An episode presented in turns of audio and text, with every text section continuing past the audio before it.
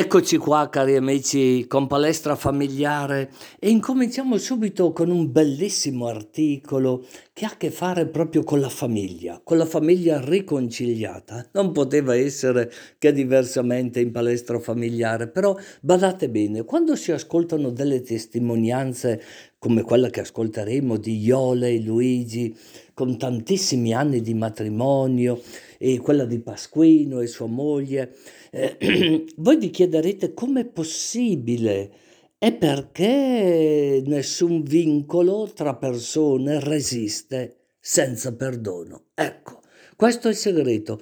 Ma è possibile imparare eh, questa rara arte del perdono? Ci sono dieci piccoli esercizi e ce lo presenta eh, il nostro amico Bruno, Bruno P- Piardi, da un articolo di Carmen Laval. Amici, persone riconciliate riescono anche a dare la propria vita, non solo con l'associazione ai, ai, ai, no? l'associazione donatori di, di organi. ecco, perciò ascoltiamo subito, è possibile essere riconciliati, vivere tanti anni insieme? Sì, con l'arte del perdono. Una famiglia riconciliata. Accettare di essere diversi. La famiglia è fondata sull'alterità e sulla differenza. Fatalmente l'altro reagirà in modo diverso, vedrà le cose in modo differente. Bisogna essere incessantemente all'ascolto della temperatura del cuore dell'altro e chiedergli il suo modo di usarlo. Se ti amo male, se ti pesto i piedi, dimmelo perché cambi. Se ti amo come si deve, dimmelo anche perché io continui. Mettere alla base della famiglia un contratto. Noi non ci faremo mai soffrire volontariamente.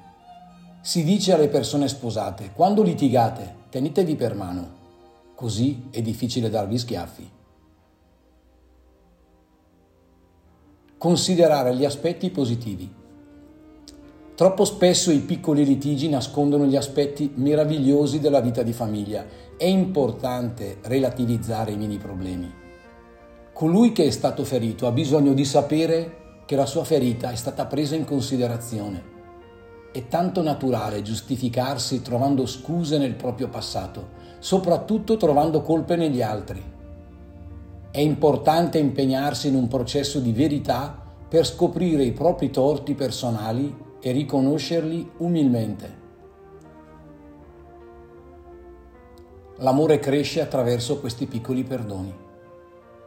Più ci si abitua a perdonare le piccole cose, più si perdoneranno quelle grandi così pure più presto lo si fa, meglio è.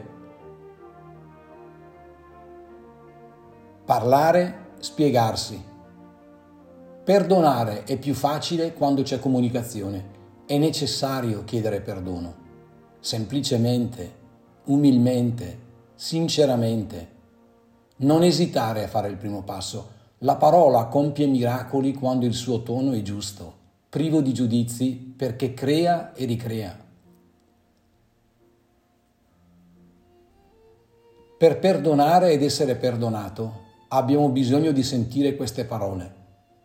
Ti chiedo perdono, ti ho dato un dispiacere, mi sono innervosito, ho torto. Queste parole toccano il cuore e suscitano un dialogo talvolta improntato di umiltà e di sincerità che altrimenti non avrebbe avuto luogo. Riconoscere la ferita che si è fatta. Gli esseri umani sono fragili e vulnerabili. Tutti portiamo un'etichetta che dice trattare con cura, maneggiare con cautela, merce dedicata. Dare tempo al tempo.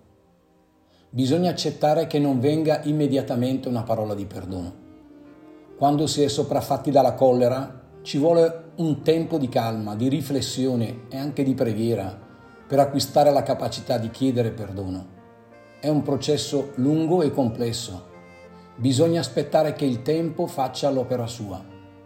Alcuni dimenticano subito l'offesa, soprattutto quando si tratta di offese leggere. Altri hanno la tendenza a rimurginarla. Anche se dicono è finito, i loro occhi, il loro broncio continuano a dimostrare che il fatto non è stato ancora digerito. Imparare a negoziare significa cercare una soluzione media che tenga conto dei due punti di vista.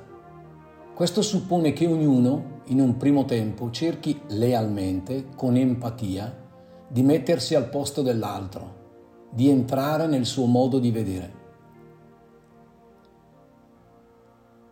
Riconciliarsi. Anche se la riconciliazione non è indispensabile per il perdono, il perdono è completo quando sfocia nel ristabilimento delle relazioni. Il perdono non è ancora la riconciliazione, ma ne è la via. Il perdono è un catalizzatore che crea l'ambiente necessario per una nuova partenza e per ricominciare. Perdonare è ridare fiducia, è ripartire come prima, significa riparare e cambiare. Il segno della sincerità di richiesta di perdono è lo sforzo che ci si impegna a fare per non cadere più negli stessi errori. Un perdono totale è una cosa divina che noi impariamo soltanto da Dio. Il cristiano non dice io credo al peccato, ma alla remissione dei peccati. E quando il sacerdote dice io ti assolvo, dice molto di più che tu sei perdonato.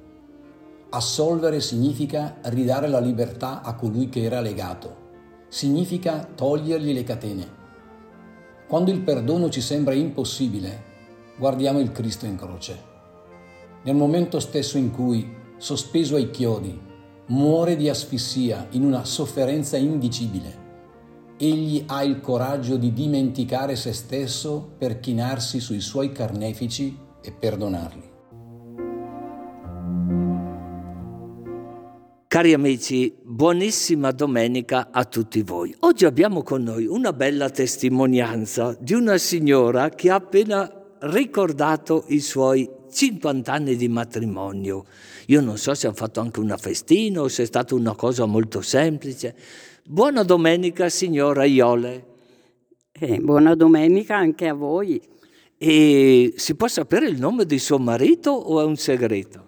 Luigi Luigi, 50 anni di matrimonio, chissà come sarete stati contenti. Beh, certo, una, un'emozione grande. 50 anni e avete fatto anche un po' di fidanzamento o è stata una cosa rapida?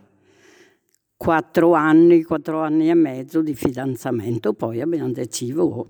E lei è originaria di, di che paese? Ronco di Gussago. Ronco di Gussago. E come ha fatto a trovarla Ronco di Gussago suo marito? Se si può sapere, se non è un segreto, eh? Per caso, per caso non... Per caso, eh, chi ha fede dice che è la provvidenza di Dio. Eravamo in cura e ci siamo trovati lì, a Malcesine. Ah, ah a Malcesine. A, a, Malcesine, se non mi sbaglio, era chiamata la Villa del Sole. Oh, ma questo non lo so, no. Perché a Malcesine, che io ricordi, era andato anche mio papà, sì. però lui era già sposato. era chiamata la Villa del Sole e operavano per le ossa, così via. Dico bene? Sì, sì, esatto. E, e, lì avete capito subito che c'era qualcosa eh, con questo uomo che hai trovato lì in cura a Malcesine? Boh, ma no, ci siamo amici, visti così e poi, eh, poi ci siamo scambiati gli indirizzi e ecco, basta. Però tu hai capito subito che c'era qualcosa? Boh, sì, Mm, al momento no. Al momento no. Al momento faceva l'indifferente o tu facevi l'indifferente? Eh beh, tutti e due diciamo. Eravate un po' timidi. No, lui no, lui no, io sì. lui no, io sì, bella questa. Ascolti un po'. E 50 anni, 50 anni non sono 5 giorni, dico bene? Eh sì, un- una vita, diciamo, una vita assieme. Una vita, una vita. E posso chiederti una cosa da papà mamma? Quali sono i valori che ti hanno insegnato tuo papà, tua mamma, che ancora adesso ricordi con affetto? Beh, i valori della dottrina cristiana, da messa, tutte le cose del cristianesimo. Tutte le cose del cristianesimo. Hai altri fratelli, altre sorelle? Siamo in sette noi, sette fratelli. E, e vi trovate ancora qualche volta insieme? Certo, la domenica quasi sempre, con le sorelle specialmente, ecco. Che bello, che bello questo di trovarsi insieme con i fratelli. E si può sapere che cosa fate? Giochiamo carte, ce la contiamo un po', ecco. È- bello questo, no? Di mantenere il contatto con i propri fratelli, di volersi bene, no? Mi immagino, no? Che papà e mamma vi avranno insegnato a volervi bene. Sicuramente, quella è la prima cosa. Quella è la prima cosa. Bene, io le, le faccio tanti auguri, Iole, a lei, a suo marito e a tutte le persone che ci ascoltano. Mm, l'ultima cosa che voglio chiederle, qualche volta avete avuto delle discussioni? Come vi siete riconciliati subito? Chi è che ha il muso, che mette il muso più duro? Eh, la donna o l'uomo? Sono curioso di saperlo, eh? Cosa posso dire? Noi discussioni non ne abbiamo mm, stupidate, ecco, però siamo andati sempre d'accordo, tutti e sette. Tutti e sette, tu ti riferisci ai fratelli? Sì, E, e con tuo marito? È, è- è vero che è molto buono? Che è molto buono con te? eh, sì, sì, no, capisce, carattere, suo carattere ce l'ha anche lui, eh. Ah, Anche lui ha un caratterino, eh? Eh, E come avete fatto a smussare i caratteri per capirvi? Eh, perché questo ci vuole del tempo, no? Per capire il carattere, per smussare se ci sono eh, qualcosa da smussare. come abbiamo fatto? Boh. È andata, è andata così. Bene, che bello, che bello. Nuovamente buona domenica Iole e avanti, avanti tutta. Grazie.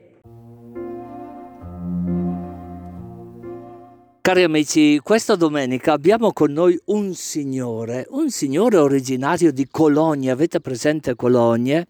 Molto interessante quello che fa adesso, eh, diciamo così, con la sua attività, con la sua vita. Buona domenica, signor Pasquino. Pasquino, Pasquino. Hai anche un cognome o Pasquino il cognome? No, no, Pasquino Sottini, Pasquino Sottini. Ma è vero che lei è un regista? Un regista. Io sono sempre stato appassionato di teatro. Qui allo Zocco con la nostra compagnia abbiamo fatto diversi spettacoli. Zocco di Erbusco. Così abbiamo fatto due recital, Forza Venite Gente e Il Risorto. Oh, persino il risorto, molto bene, molto bene. E anche sua moglie lo aiuta in questa Sì, compagine? Lei è il, mio critico più... quella che, che va sempre a beccare il pelo nell'uovo. Quanto tempo è che siete insieme? 48 anni. 48 anni, che bello, che bello. Avete figli? Sì, quattro figli maschi. Ricordi il nome dei tuoi figli?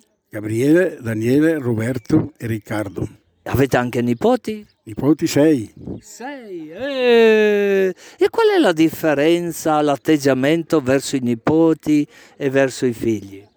Ma diciamo che i nipoti, essendo adesso ancora tutti piccoli, son- si è sempre più teneri, più condiscendenti, ma nello stesso tempo anche si cerca di educarli, più che altro, educarli e poi vedremo man mano che crescono che cosa... Ecco, se sono rose fioriranno. Eh sì, Ascolta un po', hai detto che avete fatto Forza Venite Gente, anche uno sul risorto, e ultimamente cos'è che avete in programma? ma io attualmente sto preparando dei ragazzi della scuola eh, elementare di Castrezzato. I ragazzi di Castrezzato. Sì. E che cosa fate con i ragazzi della scuola di Castrezzato? I ragazzi sto preparando un- uno spettacolo, lo metteremo in scena il 26 di maggio, Il Mago di Oz. Il mago di Oz. E, e- e che cosa c'è nel mago di Oz di così interessante? Beh, direi che il- penso che un po' tutti conoscano questa storia. La storia di una bambina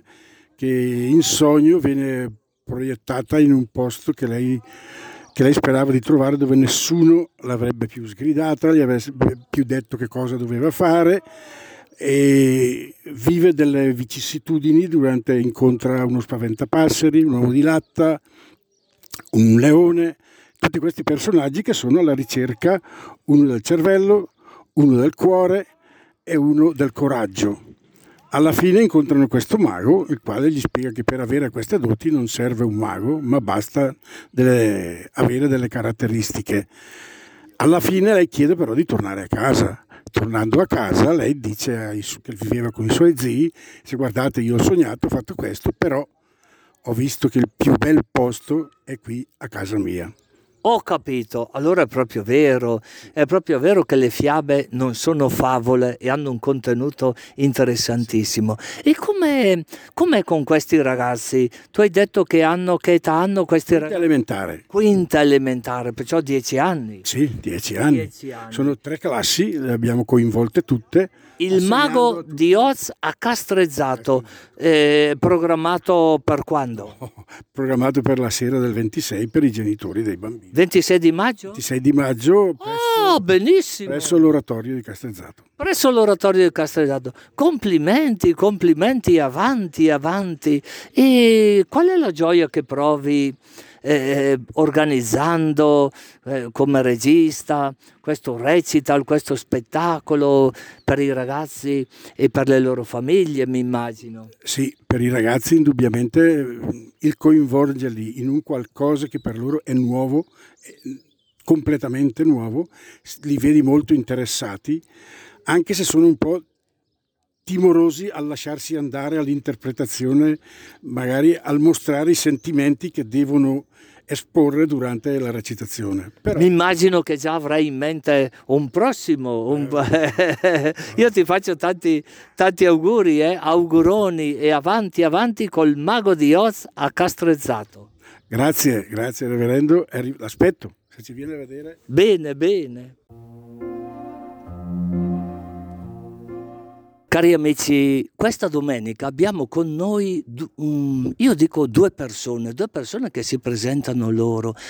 Tutti voi avete sentito quell'associazione di nome AIDO, perché uno dovrebbe donare gli organi? Ecco, tutte queste cose. E noi di Palestra Familiare siamo molto sensibili a questi temi. Innanzitutto, buona domenica signora, Monica Vescovi. signor Cividini Verardo. Cividino Verardo. E come vi è venuto in mente di mettervi dentro in questa associazione AIDO? Allora, dobbiamo par- mm, parlare per me nel 57. Eh, del 57, Santa Maria Vergine, ma c'era già questa No, associazione? no, no, non c'era. Però avevo 4 anni ed ero all'ospedale Niguarda e per una peritonite eh, un prete mi ha donato il sangue perché altrimenti sarei morto.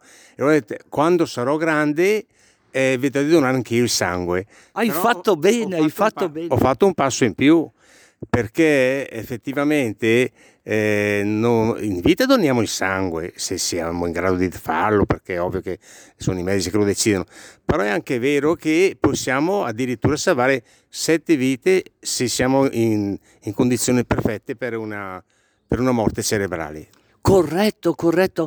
Allora se ho capito bene eh, quello che dice questo signore, uno deve passare necessariamente per una malattia per capire queste cose? No, assolutamente. Eh, diciamo quando uno muore più o meno per incidente stradale, per ictus. Io ho un carissimo amico che eh, ha perso la moglie proprio tre giorni fa e- e- ed era una signora stupenda che eh, curava i diversamente abili. E lui è un, un personaggio che addirittura faceva la scorta a, a- a- a Vescovo Veschi di Bergamo, eh, mio, Ah, mio ah. vescovo. Mio vescovo. Che tra l'altro è di Brescia originario, no? Appunto, che siamo a Brescia qua.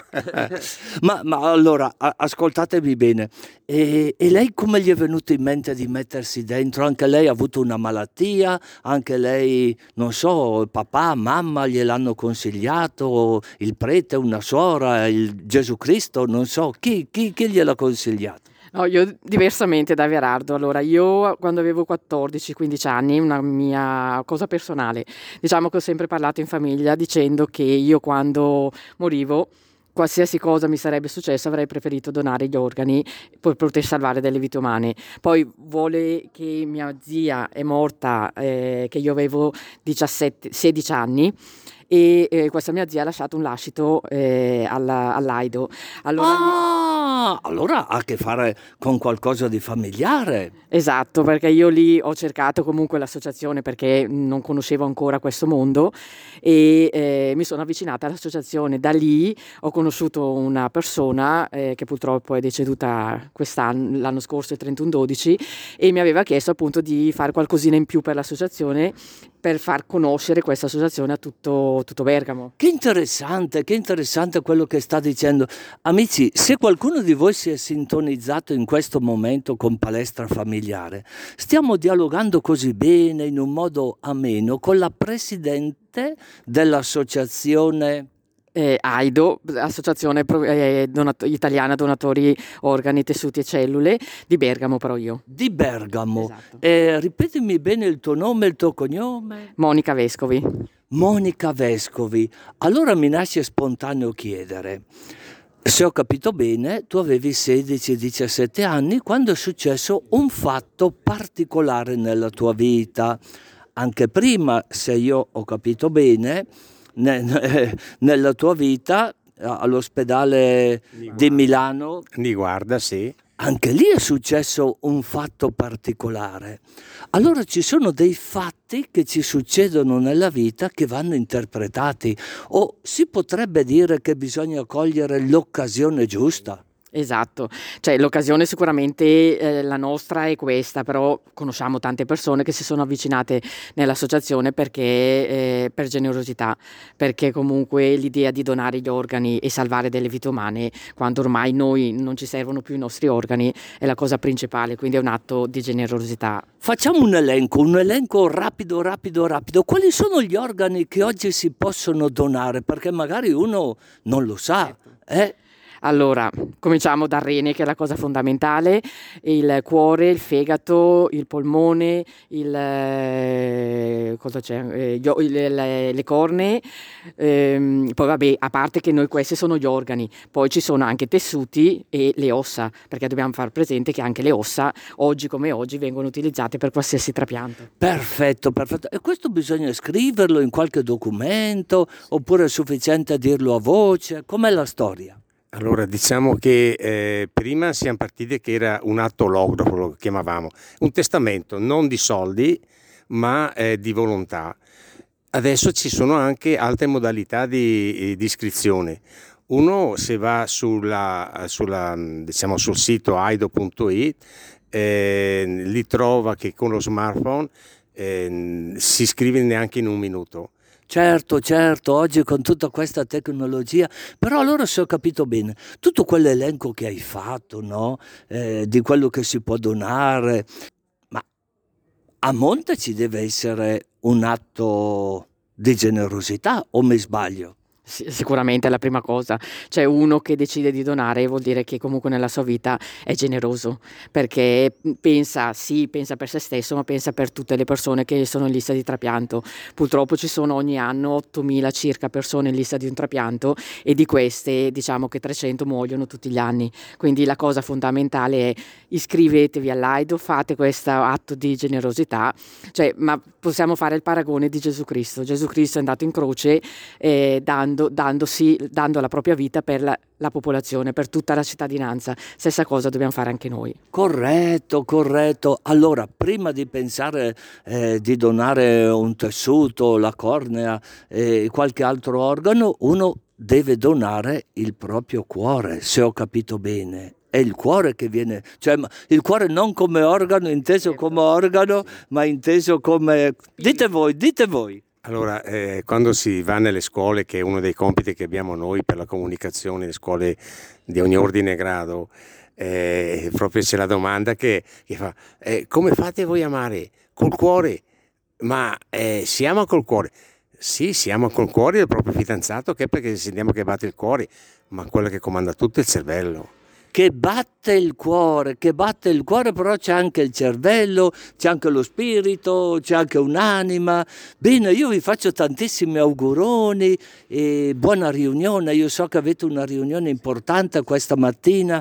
Che riunione è? Ditemela in due secondi.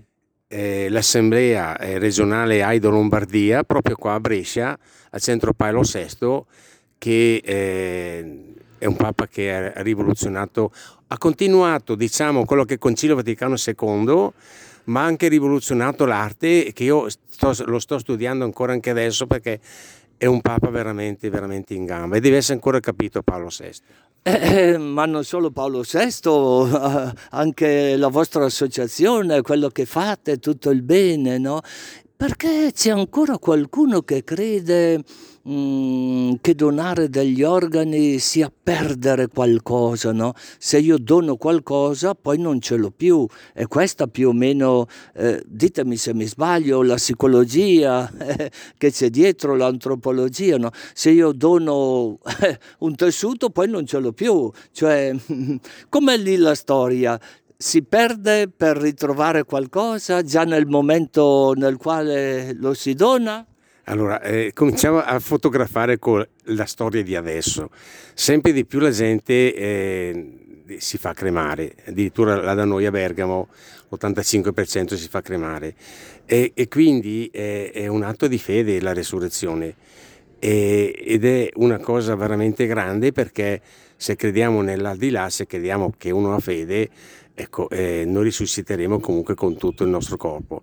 Poi eh, qua la fede che si deve sorgere. Certo, lì il corpo che va al di là della materia, diciamo così, no? E lì andremo proprio nell'escatologia, come dicono, no? Perciò è importante donare qualcosa, donare fa bene. È, è questa l'idea di fondo? Sicuramente sì, penso che tutto nasce dalla donazione. I nostri genitori ci hanno donato la vita per continuare e noi doniamo qualcosa a qualcuno che ne ha bisogno. Grazie, grazie, grazie e buona assemblea a, a livello regionale, ma che bello, ma che bello. E la fate tutti gli anni? Tutti gli anni e poi l'anno prossimo sarà lettiva e qua dobbiamo cercare già le persone per far continuare questo messaggio perché non è così scontato e semplice in questi periodi dopo il Covid per noi. Ma certamente non è scontato niente, però quando prima parlavate del vescovo eh, Beschi che, che, è bresciano, io pensavo al nostro vescovo Tremolada che ha avuto il fratello che gli ha donato un rene, no?